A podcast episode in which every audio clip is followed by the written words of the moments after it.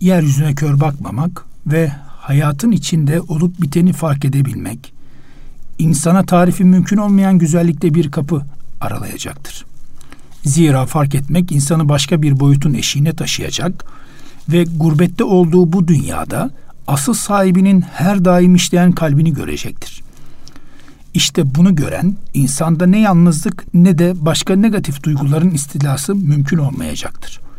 Beslendiği kaynak sonsuz bir kaynak olacaktır. Değerli dinleyenler, hayırlı ve huzurlu zamanlar diliyoruz. Erkam Radyo'ya Bakış Açısı programımıza hoş geldiniz. Çok kıymetli ve saygıdeğer İsmail Acarkan hocamız ile birlikteyiz. Hocam programımıza hoş geldiniz. Teşekkür ederim, hoş bulduk. Nasılsınız? Afiyettesinizdir inşallah. Çok şükür, teşekkür ediyorum. Sağ olun. Allah güç kuvvet versin saygıdeğer hocam. Bugün tabii e, ailede iletişimi konuşacağız. Eşler arasındaki diyaloglar bizim için çok önemli. Bilhassa e, tüm dünyada olması sebebiyle bizim dünyada da çok farklı değil. Bizim ülkemizde de e, çiftler arasındaki sıkıntılar has safhaya ulaşmış noktada. E, çiftler arasındaki diyalogların nasıl olmasıyla ilgili, mizaçla ilgili hocam bugünkü e, konumuzu değerlendireceğiz inşallah. Hocam çiftler arasındaki iletişimden veyahut da iletişimsizlikten doğan kaynaklar nedir? Nelerdir? Evet. Bu çok önemli, çok güzel bir soru. Burada öncelikle şu e, temel cümleyi e, ifade etmeyi bir prensip olarak e, önemli buluyorum. O da şu. Biz ilişkilerin ve iletişimin iki insan arasında olduğunu düşünürüz ve öyle ifade ederiz. Halbuki ben bu noktada şu cümleyi e, dikkatle düşünmemiz gerektiğine inanıyorum. E, iletişim ve ilişki iki insan arasında değil iki farklı psikoloji arasında gerçekleşir. İşte bu noktada e, birbirimizden farklı psikolojik yapılarımız olabileceğini anlamak, bunu fark etmek, bu farklılıkların farkına varmak iletişim ve ilişkilerde en önemli noktadır. Biz işte hepimiz insanız, o da insan, ben de insanım deyip aslında psikolojik düzeydeki farklılıklarımızı göremiyoruz. Farklılıklarımızı göremeyince farklı algıları, farklı yaklaşım tarzlarını, farklı ihtiyaçları, farklı beklentileri de kavrayamıyoruz. O niye böyle yapıyor? Niye beni e, anlayamıyor? Niye benim beklentimi fark edemiyor gibi e, farklılıklardan kaynaklanan e, algı ve yorum problemlerini de anlamlandıramıyoruz. Ondan sonra da birbirimizi ya suçlamaya ya da e, niyet okumaya başlıyoruz. İşte o beni üzmek için bunu yapıyor. E, o benim kırılacağımı bile bile böyle davranıyor. Eğer o beni anlasaydı veya sevseydi böyle davranmazdı gibi yanlış algı ve yanlış niyet okumaları yapıyoruz. O yüzden e, biz her zaman şunu hatırlatıyoruz. Gerek ebeveyn çocuk ilişkisinde gerekse e, ikili ilişkilerde, kadın erkek ilişkilerinde e, insanların doğuştan getirdikleri mizaç farklılıkları var. Bu mizaç ve kişilik farklılıkları dikkate alınmadan e, ilişkileri analiz etmek, anlamlandırmak ve yorumlamak çok zor olacaktır. O yüzden e, ilişkilere bu gözle bakmamız gerekiyor. Farklılıklarımızı anlamamız gerekiyor. Farklılıklarımızı anladığımız ölçüde o farklılıkları bir çatışma e, unsuru değil, bir zenginleşme unsuru olarak görebiliriz. Yani burada mizaç ve kişilik farklılıklarımız illa bir çatışma e, içinde olmamızı gerektirmez.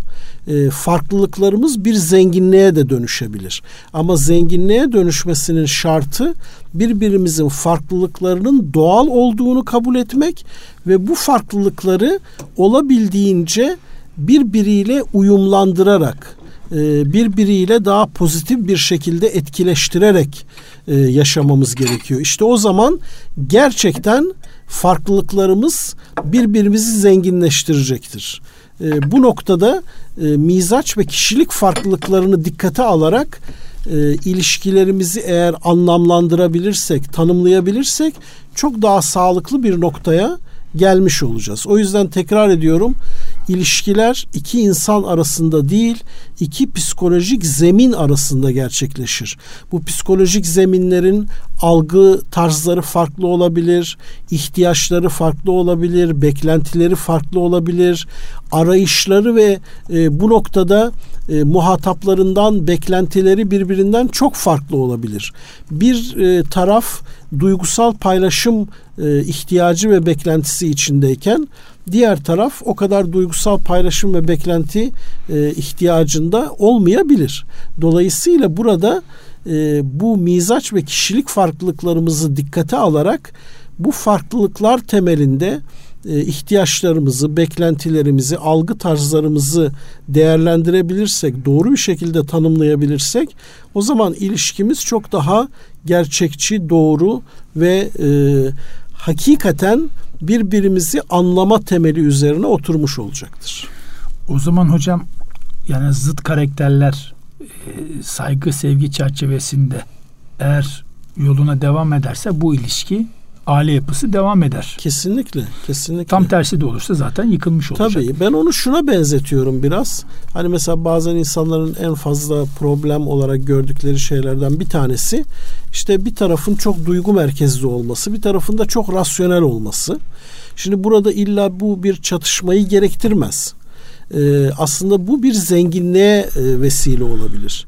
E, duygusal yönü güçlü olan e, taraf karşısındaki insanın o rasyonelitesinden, akılcı davranışından, soğukkanlı oluşundan istifade eder. Akılcı ve rasyonel davranan taraf da e, eşinin o duygusal derinliğinden, duygusal yöndeki o empati kabiliyetinden e, istifade eder ve bu iki e, farklı ve zıt gibi görünen şeyler aslında bir zenginliğin, bir bütünlüğün, e, bir tamamlanmışlığın e, unsuru haline gelirler. O yüzden e, zıt karakterler illa çatışırlar diye bir şey yok. O noktada o farklılıkları önce bir kabul etmek ve karşımızdakini kendimize benzetmek değil, karşımızdakinin imkan ve kabiliyetlerini fark etmek, kendi imkan ve kabiliyetlerimizi de o ilişkiye katmak yoluyla o zaman ilişkimiz çok daha sağlıklı, çok daha mükemmel hale gelecektir.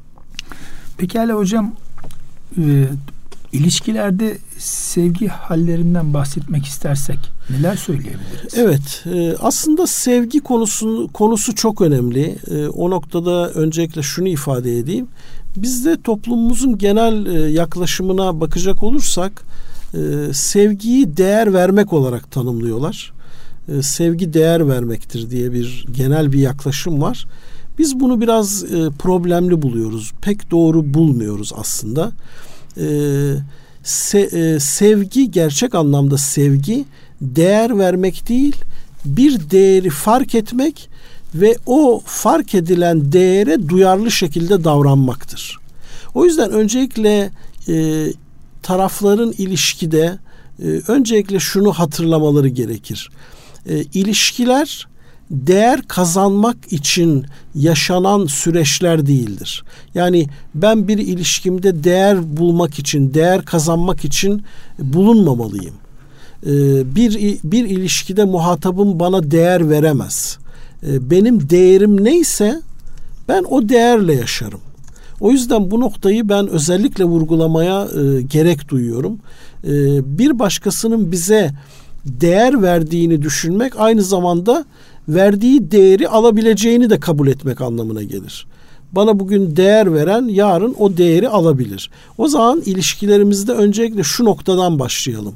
Ben bir insan olarak ve o insanlığımdan gelen değerlerimin farkında olarak kendimi insanlığımdan gelen o nitelikler temelinde değerli buluyorum. Değerimin farkındayım.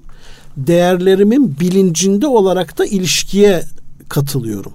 Dolayısıyla bir ilişkide karşımdaki insandan değer aramıyorum.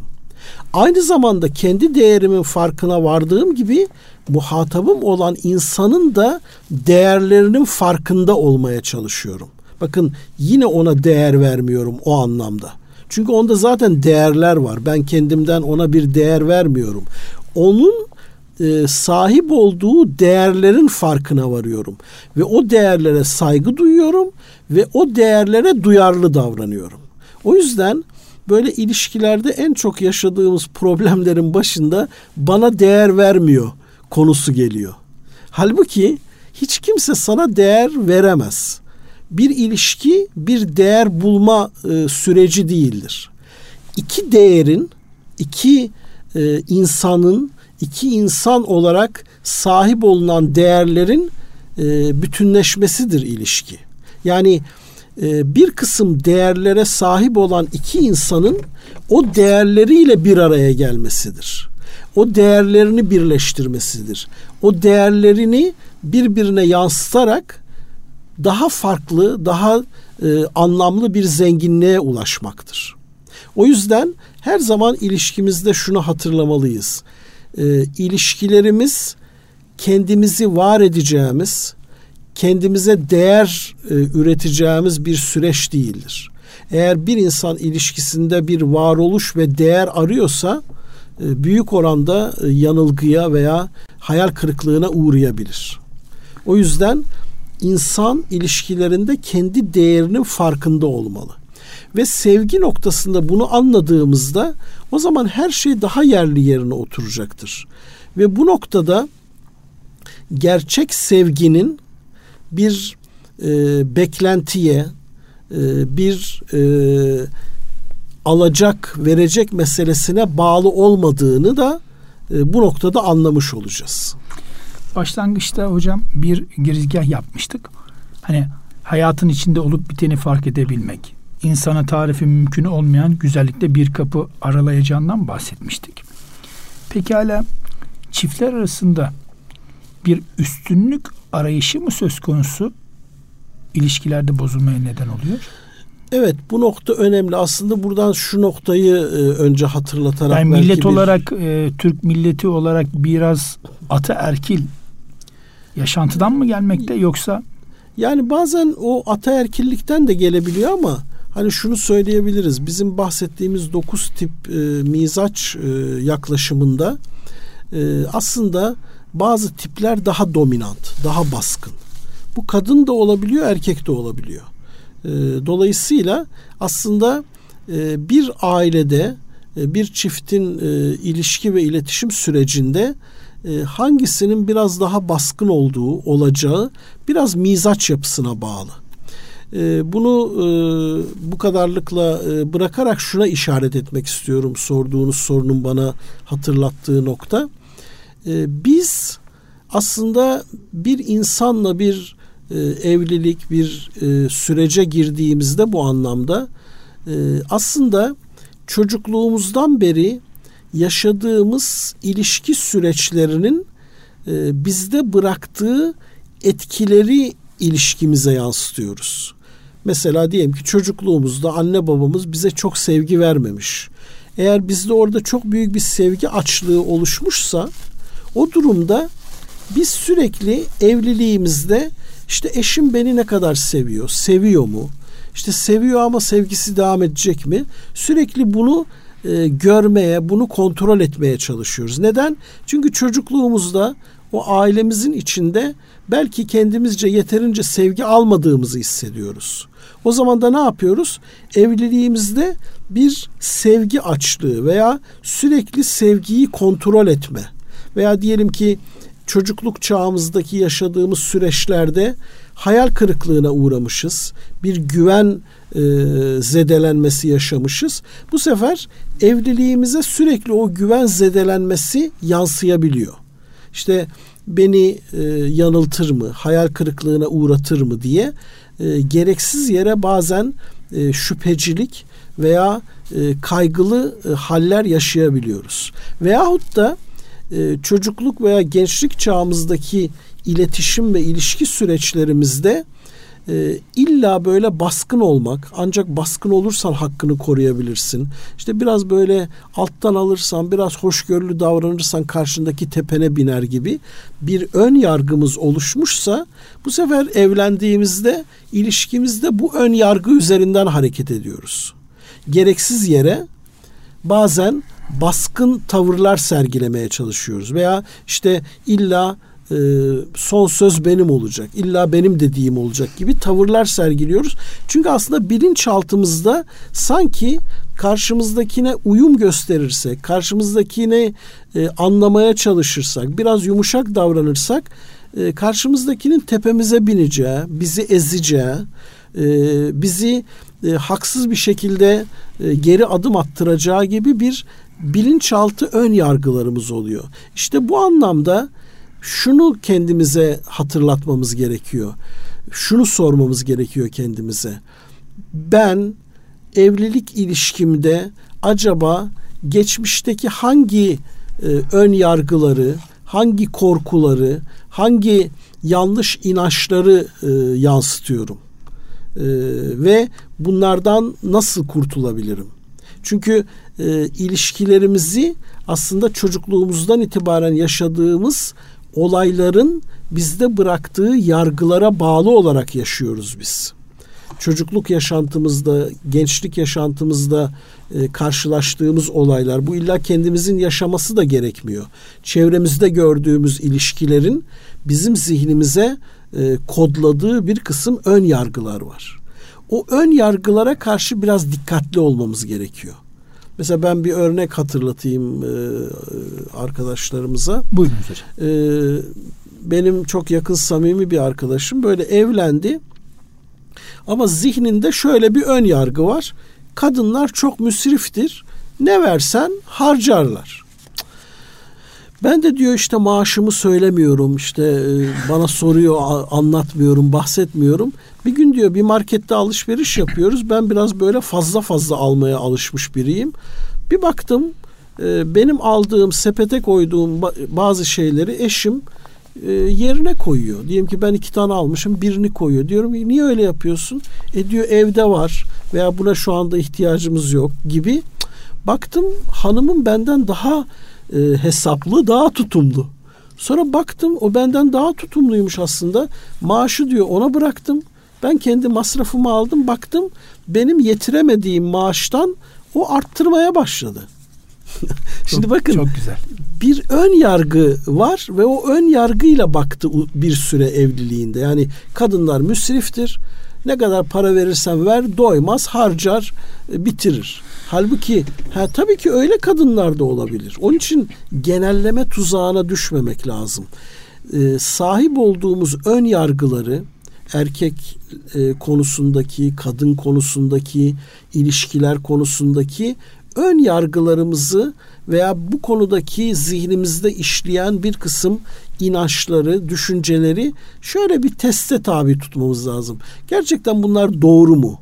E, objektif mi? Yoksa ben çocukluğumda yaşadığım veya duyduğum bir olay nedeniyle veya içinde bulunduğum kültürün bana verdiği kodlar nedeniyle ben aslında acaba ilişkilere e, biraz ön yargılı mı bakıyorum, sübjektif mi bakıyorum diye kendimize sormamız gerekiyor. Aslında hocam tabii ki bu evliliklerin aslında geri planı kendi anne babasıyla yaşadığı sorunlardan ortaya çıkıyor aslında. Bazen yani, öyle. Tabii, çünkü bazen anne öyle. baba yani aile ortamı evet. çocuğu aslında orada şekillendirdiği gibi büyüdüğünde de ben de eşime böyle davranmalıyım.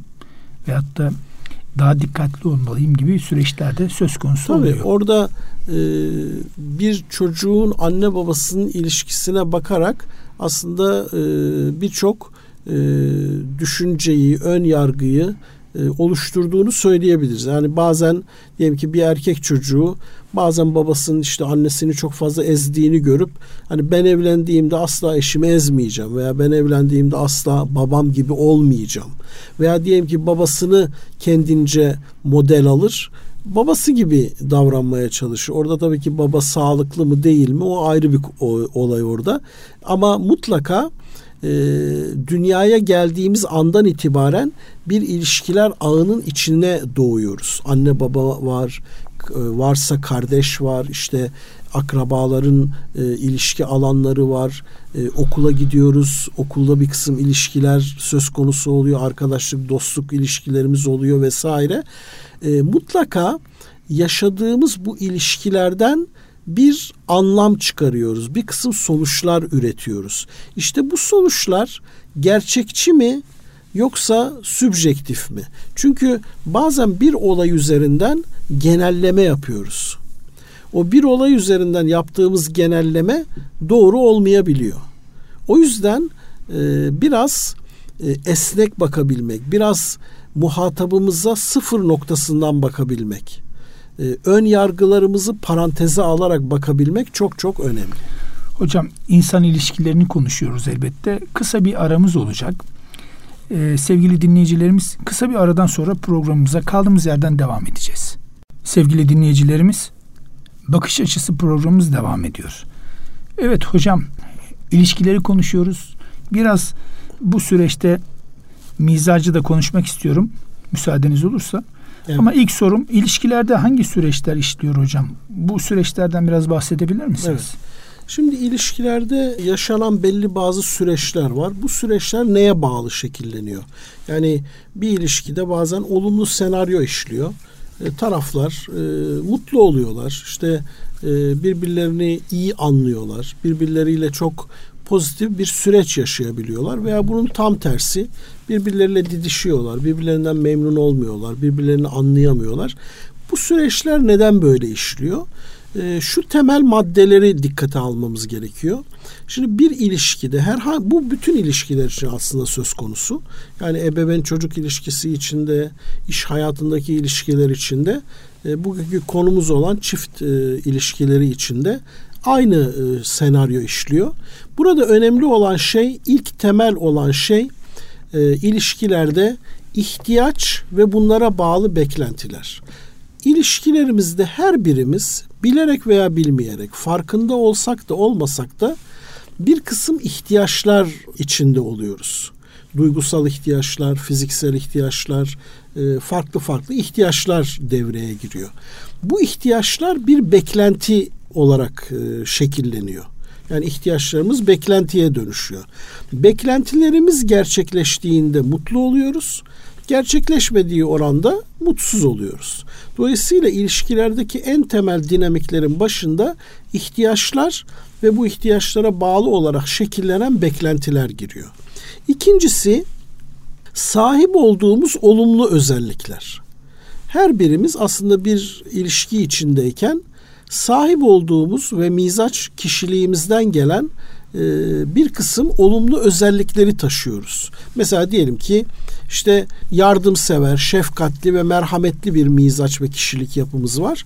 Birisiyle bir ilişki içinde olduğumuzda ne oluyor? O yardımseverliğimiz, merhametimiz, şefkatimiz, e, duygusal duyarlılığımız devreye giriyor.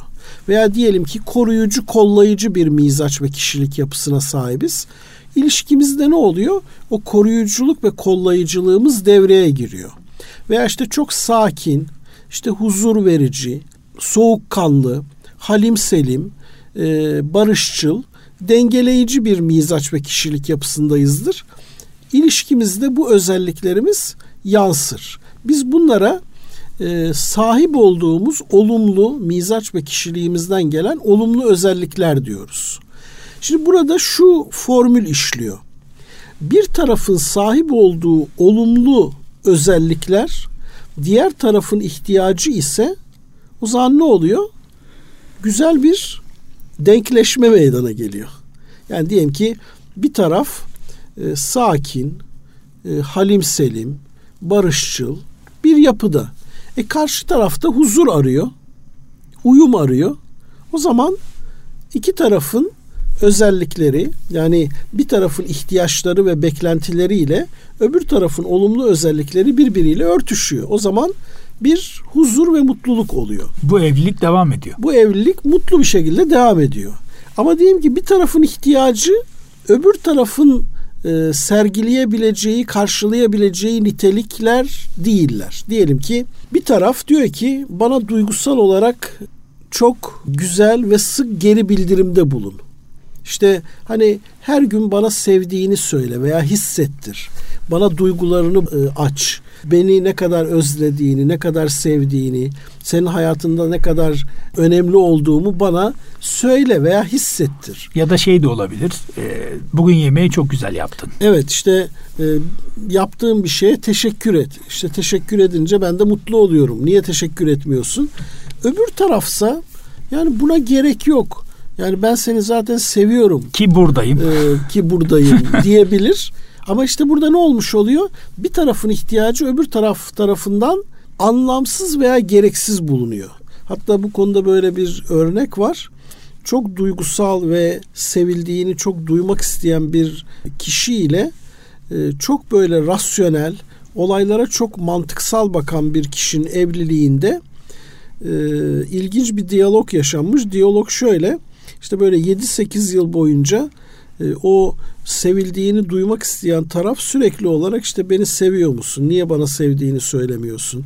Seviyorsan niye bunu ifade etmiyorsun gibi hep böyle serzenişlerde bulunmuş. Aslında biraz onay sözcükleri gerekiyor herhalde. Kişiden kişiye işte Tabii. bu değişiyor yani herkes aynı şeyi beklemiyor. O yüzden dedim yani mizaç ve kişilik yapılarımıza göre ihtiyaç ve beklentilerimiz de değişiyor. Şimdi bu 7-8 yıllık evlilikte hep böyle serzenişleri duyan öbür taraf çok ilginç bir karşılık vermiş 7-8 sene sonra. Demiş ki bak demiş seni sevdiğimi evlendiğimiz zaman söyledim. Durumda da bir değişiklik yok. Eğer durumda bir değişiklik olursa söylerim. Yani bana ikide bir sormana gerek yok. Ben seni sevdim, severek evlendik, sana da ifade ettim. Durumda da bir değişiklik yok. Eğer değişiklik olursa söylerim. Şimdi bakın Burada iki tarafın farklılığı var. Bir taraf o sevgi sözcüklerini, o duygusal e, paylaşımı e, seviyor. Buna ihtiyaç duyuyor. Öbür taraf bu kadar duygusal paylaşımın gereksiz olduğuna inanıyor. Burada aslında bir art niyet yok veya tarafların e, birbirlerini kötü niyetle, kötü bir kasıtla suçlamalarını gerektirecek bir şey yok. Burada farklılık var. Evet bu farklılığı kavrayabildiklerinde diyelim ki bu verdiğimiz örnekte diyelim ki o duygusal sözcükleri e, fazlaca bekleyen taraf biraz o beklentisini azaltacak. Öbür tarafta ha, eşimin zaman zaman sevildiğini duymaya ihtiyacı var. Ben de elimden geldiğince her ne kadar bunu çok gerekli görmesem de ama eşimin madem ihtiyacı var ben de elimden geldiğince bunu zaman zaman söylemeye çalışayım dediğinde o zaman bu farklılık bir çatışmaya dönüşmeyecek. Hocam ilişkilerde tabii ki anlayış çok önemli. Evet.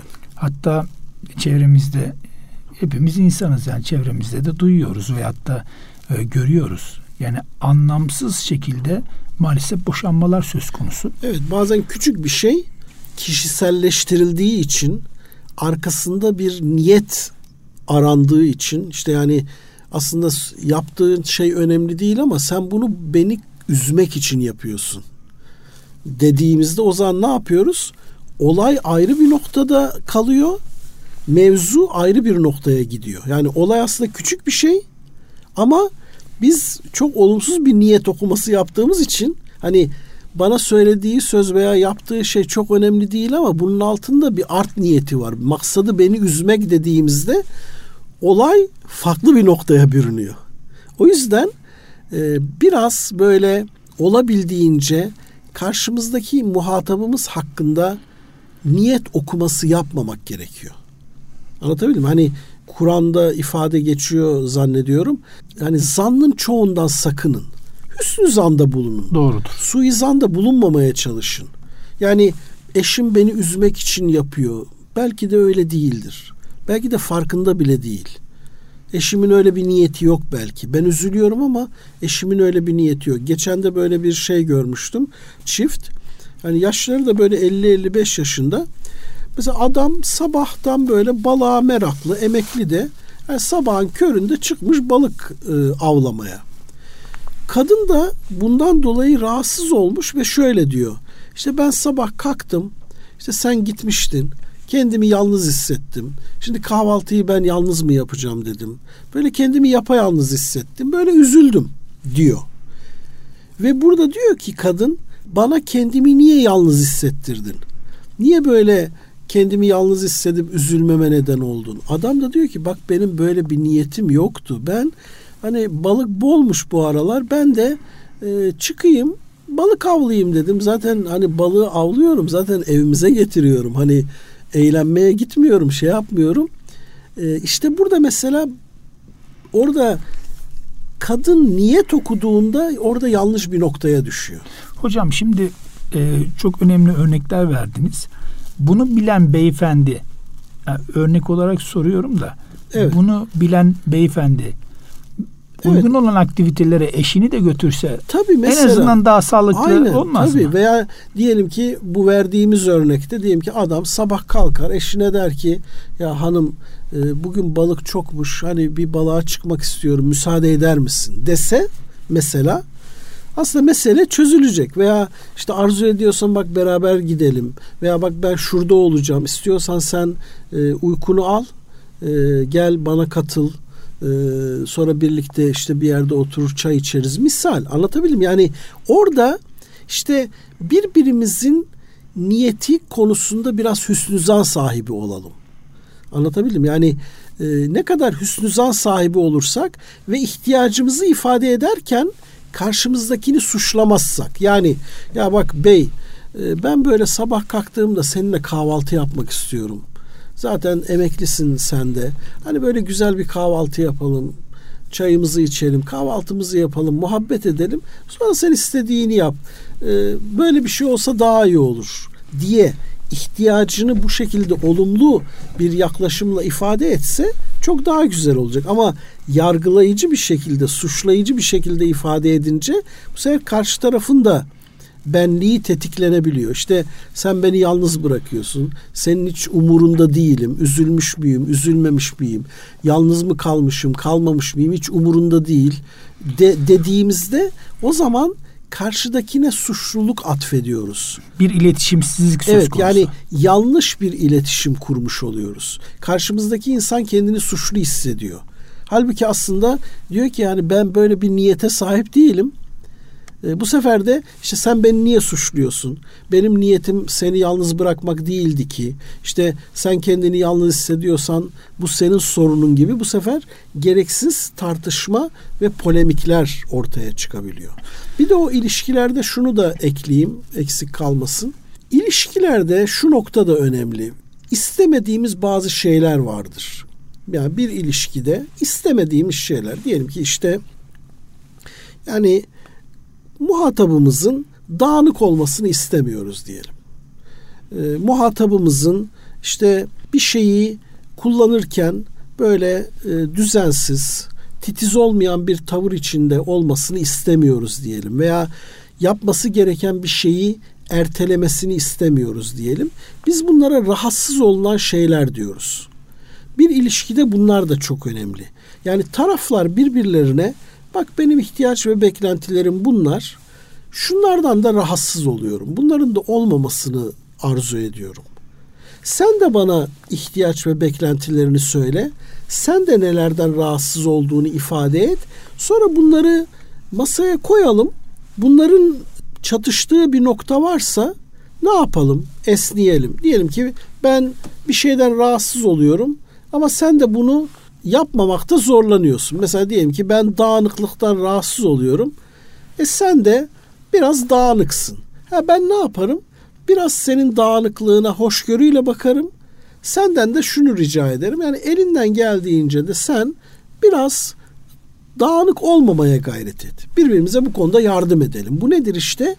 Birbirimizi anlamak ve doğru bir iletişimle çözüm odaklı olarak birbirimize yaklaşmak. Değerli hocam, pekala mizaç farklılıkları ilişkiye nasıl yansıyor? Mizaç farklılıkları aslında ilişkilerin merkezinde e, bir fonksiyon görüyor. Yani bütün ilişkilerin merkezinde aslında mizacımız işliyor. E, mesela diyelim ki bir insanın soğukkanlı, sakin, hoşgörülü, uyumlu olmaya çalışmasıyla daha baskın, daha güçlü, daha otoriter e, olmaya çalışmasının temel nedeni aslında mizaç farklılıklarımız. Bu noktada dediğim gibi mizaç farklılıklarımız e, illa bir çatışmaya neden olmak zorunda değil. Şöyle bir örnek vereyim. Mesela e, 9 mizaç modelinde tip 1 olarak tanımladığımız yapı biraz böyle titiz, düzenli, kuralcı, disiplinli, her şeyi planlı bir şekilde yapmaya çalışan bir yapı. Tip 7 ise daha böyle neşeli, coşkulu, spontan davranan, böyle çok da düzenli ve kuralcı olmayan, daha böyle içinden geldiği gibi hareket etmeye meyilli bir yapı. Şimdi ben bazı böyle tip 1 ile e, tip 7 dediğimiz bu tür mizaçların evliliklerini görmüşümdür. Bazıları çok kötü yürüyor. Çünkü e, birisinde o, disiplin var. Evet, birisi işte titiz, düzenli, e, temizlik konusunda çok hassas, e, her şeyin yerli yerinde olmasını istiyor, kuralcı, e, her şey planlı olsun istiyor. Öbür taraf bu kuralcılığı ve bu e, titizliği sınırlanma, keyfinin bozulması olarak görüyor. Bu sefer taraflar birbirlerini eleştiriyor. Birbirlerini eleştirince bu sefer iki taraf da suçlandığını hissettiği için daha reaksiyoner davranıyor. Ama bu tür evliliklerin iyi gittiğini de gördüm. Orada nasıl gidiyor? Oradaki o disiplinli, kuralcı, e, titiz olan taraf diğer tarafın rahatlığından, neşesinden, coşkusundan besleniyor. besleniyor. Biraz böyle e, kendini salı vermeyi, biraz rahatlamayı, biraz neşeli olmayı, biraz spontan olmayı, biraz sorunlara fazla hatalara ve sorunlara fazla takılmamayı öğreniyor. O diğer tarafta e, muhatabının disiplininden, planlı oluşundan, e, titiz ve düzenli oluşundan besleniyor. Ya ben de aslında biraz böyle onun gibi disiplinli, istikrarlı, e, düzenli, tertipli olsam iyi olur. Bana faydalı diyebiliyor. İşte bu e, mizaç farklılıklarını doğru bir şekilde anlarsak ve bunun üzerinden hareket edebilirsek yani bu farklılıkların doğal olduğunu ve bu doğal farklılıkların biz birbirimizi zenginleştirecek imkanlar olduğunu görebilirsek o zaman bu mizaç ve kişilik farklılıkları bizim için köstekleyici değil, destekleyici, zenginleştirici bir fonksiyon göreceklerdir. Aslında farklılıklarımız bizim zenginliklerimiz sayın hocam. Olabiliyor kesinlikle. Ee, bu noktada mizaç değişir mi ya da mizacın üstüne bir şey koyarak geliştirebilir miyiz? Yani beslenmekten evet, bahsettik şimdi, ama hani. Evet. Şimdi mizacımızın bir çekirdeği var o değişmiyor ama e, onun üzerinde şekillenen kişilik boyutumuz değişebiliyor. Sağlıklı olabiliriz, sağlıksız olabiliriz. Mesela doğuştan gelen duygusallığımız vardır. Bu duygusallığımız değişmez. Eğer e, doğuştan getirdiğimiz mizaç yapısı duygusal tabiattaysa biz her ömür boyu duygusal olacağız. Ama duygusallığı sağlıklı bir biçimde yaşamak var, sağlıksız bir biçimde yaşamak var. İşte bu değişebiliyor. Yani o duygusallığı iyi yönetmek, e, duygularımızın farkında olmak, duygularımızı dengeli ölçüde yerinde kullanmak, duygularımızı akılla birlikte e, uyumlu yaşamak söz konusu olduğunda o zaman biz sağlıklı kişiliğimize e, bağlı olarak ilişkilerimizi de sağlıklı yaşarız. Ama o doğuştan getirdiğimiz duygusallığı doğru bir şekilde anlamazsak, doğru bir şekilde yönetmezsek, aşırılıklara kaçarsak o zaman e, duygusal dengemizi yitirmiş oluruz. Aşırı uç duygusal tepkiler vermiş oluruz. O zaman da bu ilişkilerimize olumsuz bir şekilde yansır. Evet, bu dönemde böyle oluyor. Dünya geliştikçe e, sıkıntılar da aslında has safhaya ulaşmış durumda. Ama geçmişe baktığımızda dedelerimize, babaannelerimize, ninelerimize bu sistemi, daha doğrusu bu eğitimi, bu anlayışı nasıl o zaman hale getirmişler? Yani nasıl bu mutluluklar 60 yıllık evlilikler nasıl ilerlemiş değil mi hocam? Evet aslında burada çok önemli nokta şu. Biraz ihtiyaç ve beklentilerimizi azaltmak ve biraz da karşımızdaki insanın ihtiyaç ve beklentilerine duyarlı olmak gerekiyor. Evet. E, saygıdeğer hocam çok teşekkür ediyoruz. Kıymetli dinleyenler Erkam Radyo'da değerli hocamızla birlikte bir bakış açısı programımızın daha sonuna gelmiş bulunuyoruz. İnşallah bu mizaç farklılıkları ilişkiye nasıl yansıyor? Bununla alakalı e, bir sonraki programımızda Sayın İsmail Acarkan hocamızla birlikte devam edeceğiz. Kulağınız bizde olsun. Allah'a emanet olun.